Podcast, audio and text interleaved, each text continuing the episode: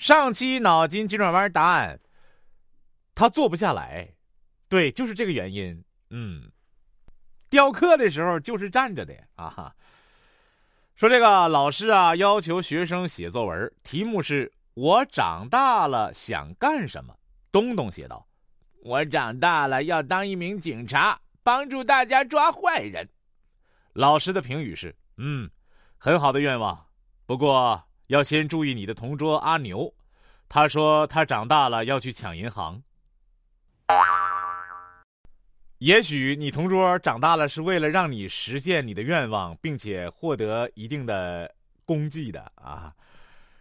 这说这个考试中啊，一个学生拿出骰子，摇出十道选择题的答案，在考试快结束的时候，他突然又拿出来摇。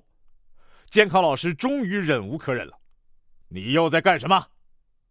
学生答：“我在验算。”孩子，如果这么验算你能全对的话，你也不用来考试了，赶紧去买彩票吧。说这个老师啊，给学生布置了一篇作文，题目为“我所见到的最美的一件东西”。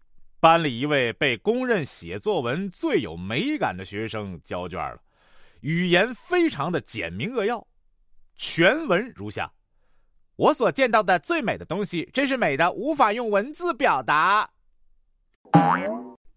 公认的，用文字说了一句废话。说一个学生啊，在写作文《幸福的童年》的时候。把小时候我经常骑在牛背上唱歌，错写成小时候牛经常骑在我背上唱歌。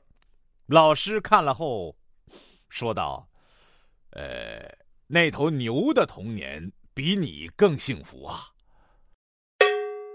这个画面感有点强啊！如果你写写的是真的话，那么现在你浑身的肌肉块应该不少。得多大力气能让牛骑你呀？说生物课上啊，老师问：如果两条蛇互相摇尾巴吃，结果会怎样啊？一位学生回答：两条都不存在。另一位学生不同意：我认为只剩下骨头。都不对。生物老师说：最后只剩两个胃，胃中各有一条蛇。老师，我觉得你是学高数的，不是教生物的。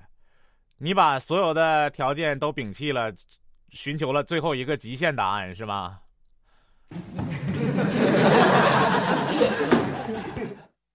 本期脑筋急转弯问：为什么游泳比赛中青蛙输给了狗？